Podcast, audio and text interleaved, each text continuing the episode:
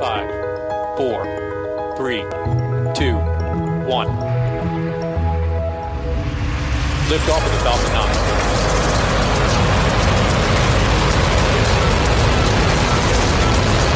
Falcon 9 clear to the towers. Welcome to Doing Business in the Solar System, where we talk about finding opportunities in the universe. This is a SpaceQ podcast, and your host is Elizabeth Howell. NASA hopes to expand its human spaceflight program to the moon in the 2020s and perhaps then to Mars. An international consortium is working to make this push into the solar system as efficient as possible. One key aspect is in situ resource utilization, or ISRU. You might hear that a few times today. Living off the land, proponents say, may make it cheaper to perform exploration because it means not having to bring all the supplies with you. The Colorado School of Mines has done numerous studies concerning ISRU, and on the line with us today is Angel Abbud-Madrid, Director of the Center for Space Resources at the Colorado School of Mines. He's also Director of the Space Resources Graduate Program at the school. Welcome. Hello, Elizabeth. How are you? I'm doing great. How about you? Just fine. Thank you for coming on. And before we get started, I wanted to really frame what the school does because I followed you a lot over the years, and I know that you happen to do a lot of research on ISRU. So, can you kind of talk about your latest research and how that might help with NASA's Artemis program for the moon in the future? Sure. Yes, uh, you, you, said it well. Uh, we have been doing uh, uh research on space resources at the school since the late 1990s for almost more than 20 years. And we also have now a uh, graduate program that is educating scientists and engineers, entrepreneurs, economists, and policy analysts on this field. But in the aspect of research, we pretty much cover what's called in the extraction industry on Earth or in space, uh, all, all aspects of the of the value chain which means uh, what we do is, is research on how to identify the resources, what's called prospecting. That means we take data from uh, spacecraft that are going around the moon or Mars or asteroids, or or or uh, or, or some of the the uh, rocks that have been uh, found on, on the moon and brought to Earth. And we try to identify what resources are there that can be of use to us. Uh, the next step, you need to collect that, that material. So we worked on excavators and drilling systems on how to do this on different planetary surfaces. The next step is how do you extract the resources from the material that you have collected. So we work on all sorts of chemical systems to extract uh, water and oxygen and metals and uh, and and uh, and and then how do we use those things that we extract for a, a, an application? So space manufacturing how to make tools and spare parts by using 3d printing or advanced manufacturing construction how to make uh, landing pads and roads and berms plus all of the infrastructure that goes along if you're going to have a uh, a space resource uh, uh, production system wherever you go. So power, communications, transportation.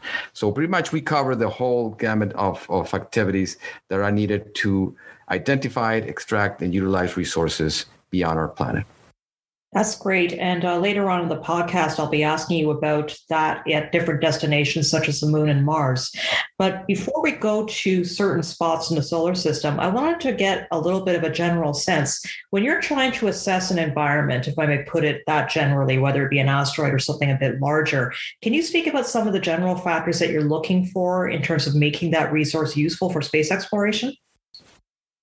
Yeah, ISRU, as the name says, is is in situ resource utilization. That means you use the resources in the location. So it will depend where you're going and the resources of your destination, the type of uh, uh, activity that you're going to do there. But in general, uh, when, when we talk about resources being useful for space exploration. The whole point is that you don't have to bring in from Earth, that you can utilize resources on site uh, to the so called living of the land approach, because launching things from Earth is extremely energy intensive because of the big gravity that we have on Earth. And it's also extremely expensive. Uh, just to give you an idea, I mean, any, any rocket that you send into space, 90% of that rocket is fuel that is required to send us uh, to, to leave the gravity of Earth. And so if you're going to launch something in low Earth orbit, That's anywhere between three to five thousand dollars a kilogram. You want to go to the moon? You're talking thirty-five to fifty thousand. You want to go all the way up to Mars? Now you're talking in the three hundred thousand to five hundred thousand dollars a kilogram. So it's extremely expensive. So if you can reduce that, if you can lower the transportation cost by having resources on site or using those resources to produce propellant, for example, then you not only lowering the cost, but now you can think about you can carry much larger payloads, and that will enhance your exploration wherever you go. So let's go through a few of the different destinations, starting with the moon, because that's the one where everybody is focused for the time being. So, one thing that people are often talking about is water ice. And so, my first question about that is how do we know it's there? And then, if we can flow on to a second, how do we get it out? Okay, you're right in that the moon it's uh, right now on on the crosshairs of the first destination to to uh, not only extract but utilize resources. Water it's definitely been identified as, as one of the most important resources because not only can be used for humans for drinking or for protecting you against radiation or growing plants, but more importantly is because you can split it into hydrogen and oxygen and can be used as a propellant. How do we know that water is there? Interesting enough, it was a paper that came out 60 years ago, almost to the date, on May of 1961, that talked about the possibility of having water on the lunar poles, on the permanently shallow regions that have never seen the light of the sun, extremely cold places that may have uh, trapped the water from comets, from asteroids, uh, and, and, and in these very cold spots. Uh, but it took a, a, few more decades to find out and, and, and verify that this is the case. This was in the late 1990s, with certain, several missions were sent with a variety of instruments, uh, radar reflectivity or neutron spectrometers or infrared spectrometers, that gave an indication that indeed uh, signals of hydrogen and signals of water were detected in these very dark regions. Uh, then finally, uh, uh, the, the Lunar Reconnaissance Orbiter orbiter in the uh, 2000s, and not only was able to go there and, and map the moon, but the the upper stage that launched LRO was used to impact one of those craters. For the, so for the first time, we could actually see and touch the surface and, and, and look at the cloud that came out and detect that indeed water was present, anywhere from three to eight percent in in, uh, in, in uh, by weight. And so we have confirmation from orbit, but also from the impact that was uh, caused by the what was called the LCROSS mission. And then um, now that we know that it's there, how are we supposed to get it out for use by humans and machines? That's uh, going to be quite a challenge because, like I said, it's uh, it's it's stored as water ice on these very cold regions, and we're talking uh, anywhere from minus 200 and 20 degrees Celsius or so. Uh, they're dark, so you don't see anything there. There's no no way to see what is going on. So we will have to go down to these places to extract the water. Now, even though we know it's there, we do not know in what shape it is. We don't know if it's just in the surface or if it's mixed with the, the, the, the lunar dust, what we call the regolith. We don't know how deep it goes or how, how widely it's distributed. So we need to find out, uh, first of all, exactly how it is to then come up with the technology to extract it. If it's on the surface, you just heat it up. The moment it sees the light of the sun, if you just have a reflector, it's going to start sublimating, which means it goes from ice to vapor. And then you can trap it. And then from that, you can do an electrolysis and separate it into hydrogen and oxygen or use it for whatever you want. If it's deeper, you may have to drill drill with with with heated systems so that then you can make it take it out from from where it is mixed with the with the regolith. So it will depend on how we how we find that that water in what shape it is, uh, and that, that will depend on the technology that we'll use to extract it.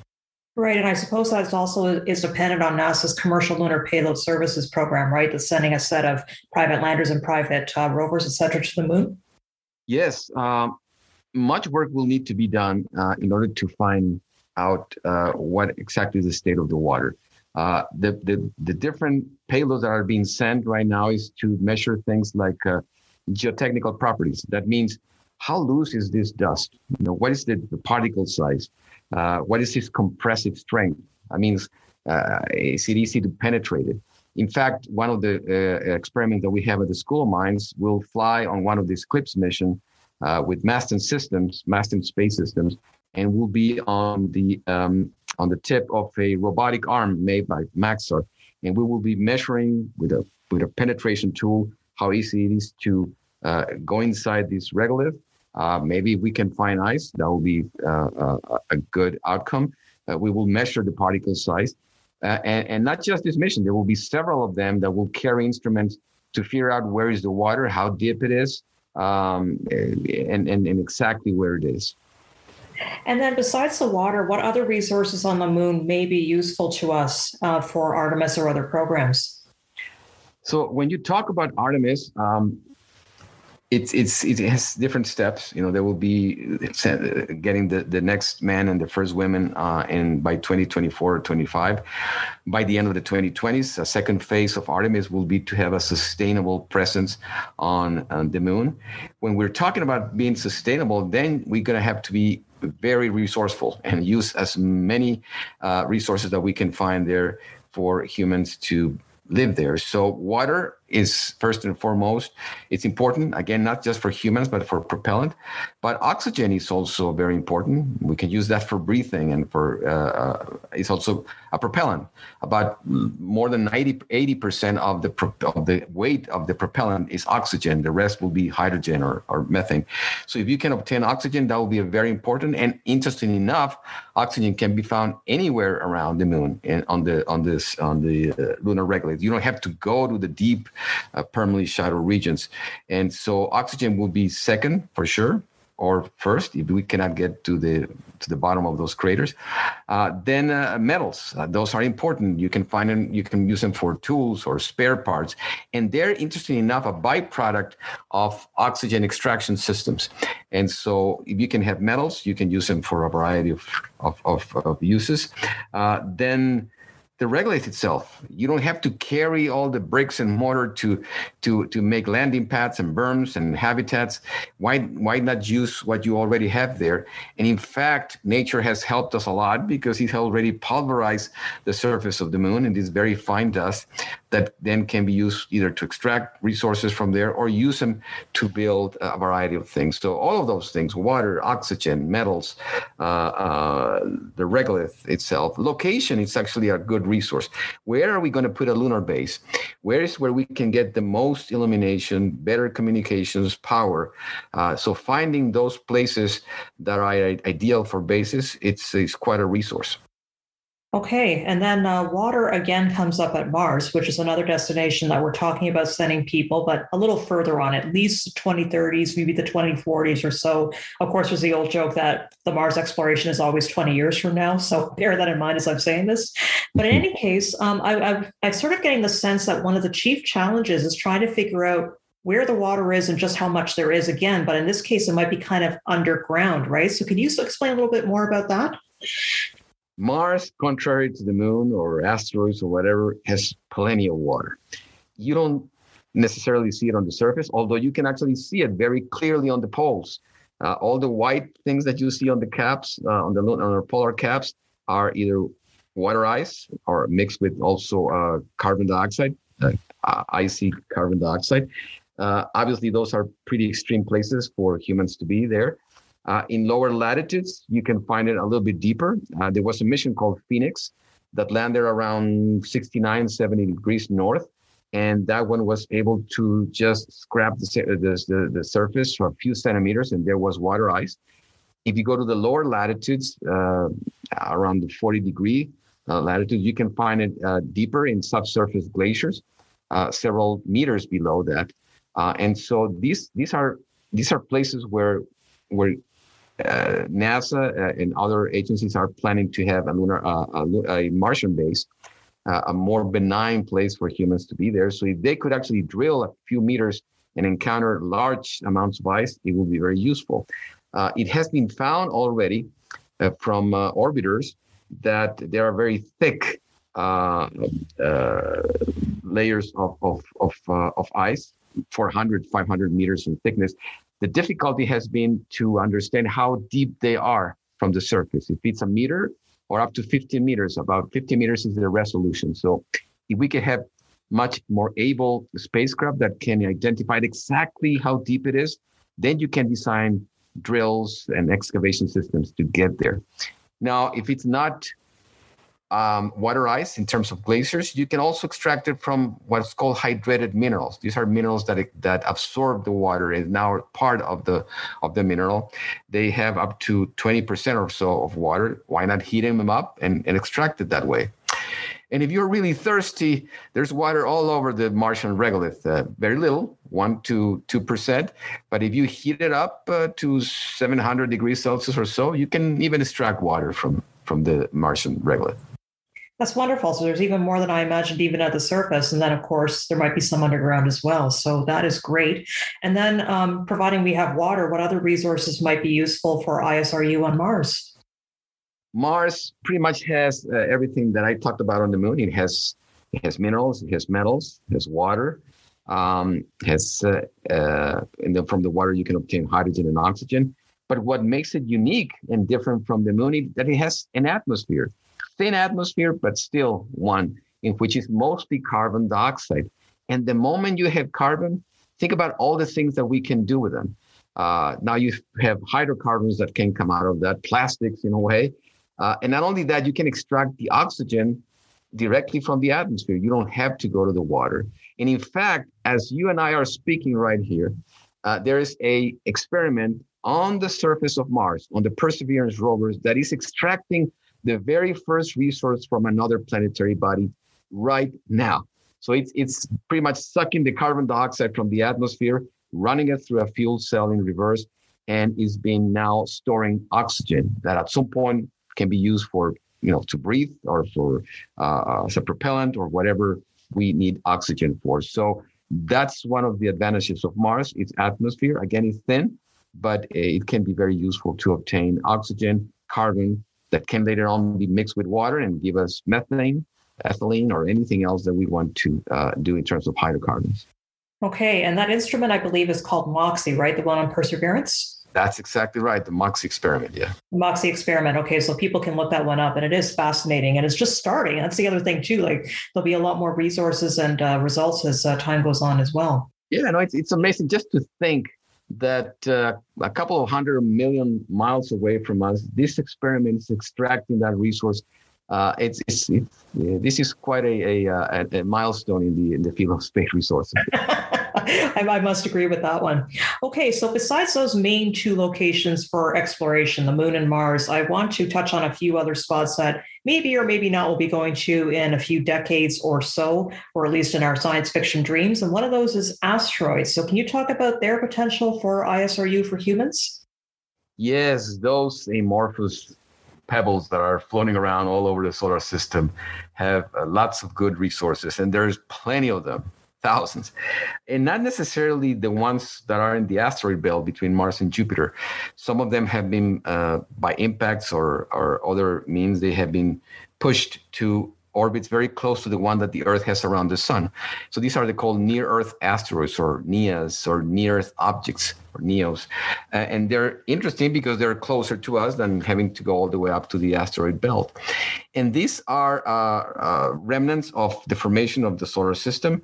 They come in different flavors. Um, you can pretty much classify them in three important ones.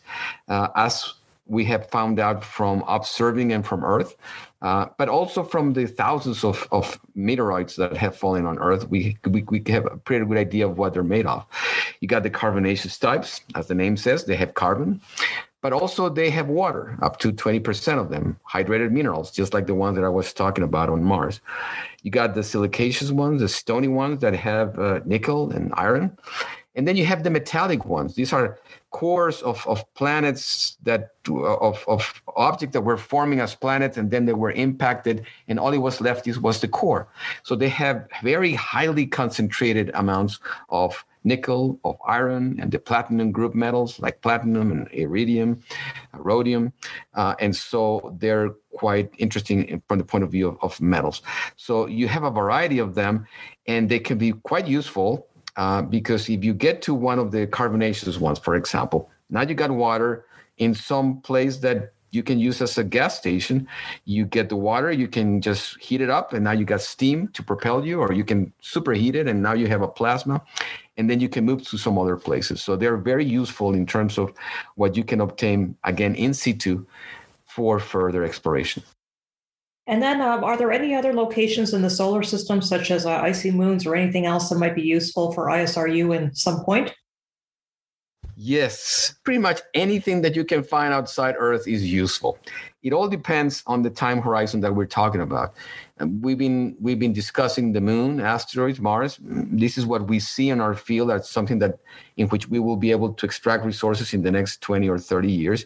Beyond that, there's plenty of material. There's water all over the solar system. There is helium 3 in the atmosphere of Uranus and Neptune. Uh, there are moons, uh, for example, uh, Titan uh, from, from Saturn, that uh, if you just have a bucket there, and, and, hydrocarbons rain from the sky and you can just collect them there. Uh, so so there's, there's plenty of resources. It's just that they're a little bit farther away. And at some point, if you're in a mission that may want may require resources to go further out. Maybe that's a possibility, but that's a little bit further out. Yeah. Okay. Now, um, let's move on to a couple of other aspects of ISRU. And actually, as we were booking this interview, you were telling me that um, you were recently working on or sort of being part of a conference that is focused on space resources. Would you mind kind of giving me some more insight as to what's going on there? Yes, it is happening right now as we speak, just like like extraction of oxygen on Mars. It is it is called the Space Resources Roundtable. Uh, that this year is also teaming up with the Planetary and Terrestrial Mining Sciences Symposium. Uh, the Space Resources Roundtable is a meeting that we have organized uh, since 1999. It's been 21 years, uh, uh 20, 20 uh, 22 years now that we've been organizing it. And uh, it's, a, it's a conference that focuses on all aspects of space resources. We just mentioned technology and science, but think about what it takes to extract resources on Earth. It's not just the science, not just the geology or the engineering to get the resources out. You need to know if it's economic. You need to know if it's legal. You need to know what are the environmental uh, aspects of this and the policy aspects of of, of extracting resources. So this is a very multidisciplinary uh, conference in which we bring scientists and space exploration experts, plus lawyers and economists and entrepreneurs and financial analysts that discuss all aspects of how is that we're going to make space resources possible. So it's going to run through the whole week, three and a half days of discussing all aspects related to resources beyond Earth. That's wonderful. And will there be any kind of conference papers or materials online where people can view what you were talking about? Yes, uh, there's a website for the Space Resources Roundtable. It's isruinfo.com, uh, where you can actually look at all the papers since 1999 that have been published. And and and uh, unique to this one, this conference that is being taking that's taking place virtually, there will be recordings of all the um, all the talks. So that's an extra advantage of this. Well, you know, I've just kind of booked my next few weeks now. I need to go over there and see all the work that you've been doing since the 90s. So, uh, excuse me while I go off and do that. But sure. before I get too distracted, I wanted to ask if we can kind of sum up what are some of the key technologies that we should really be focusing on right now to make the most of our ISRU opportunities in, let's say, the next five or 10 years? What kind of things would you really like? Just like the experiments that I was mentioning that we're doing at School of Mines uh, those are exactly the things that we should be doing. The first thing is let's find out exactly what resources are there and, and, and in what amount, what concentration, how deep. Uh, so that's one of the first things that we will be seeing in the next few years. Uh, remote sensing, uh, getting down to the ground and touching it and seeing how much is there. Then at the same time, we should start developing technologies for extraction of water and metals and oxygen uh, and, and, and also how to start using them to, for construction and manufacturing. These are things that we have done on Earth for hundreds of years. So the technologies may be very similar, but we, what we should be doing right now is adapting it to a completely different environment. How is that we going to do this on a one uh, gravity one third of a gravity like on Mars?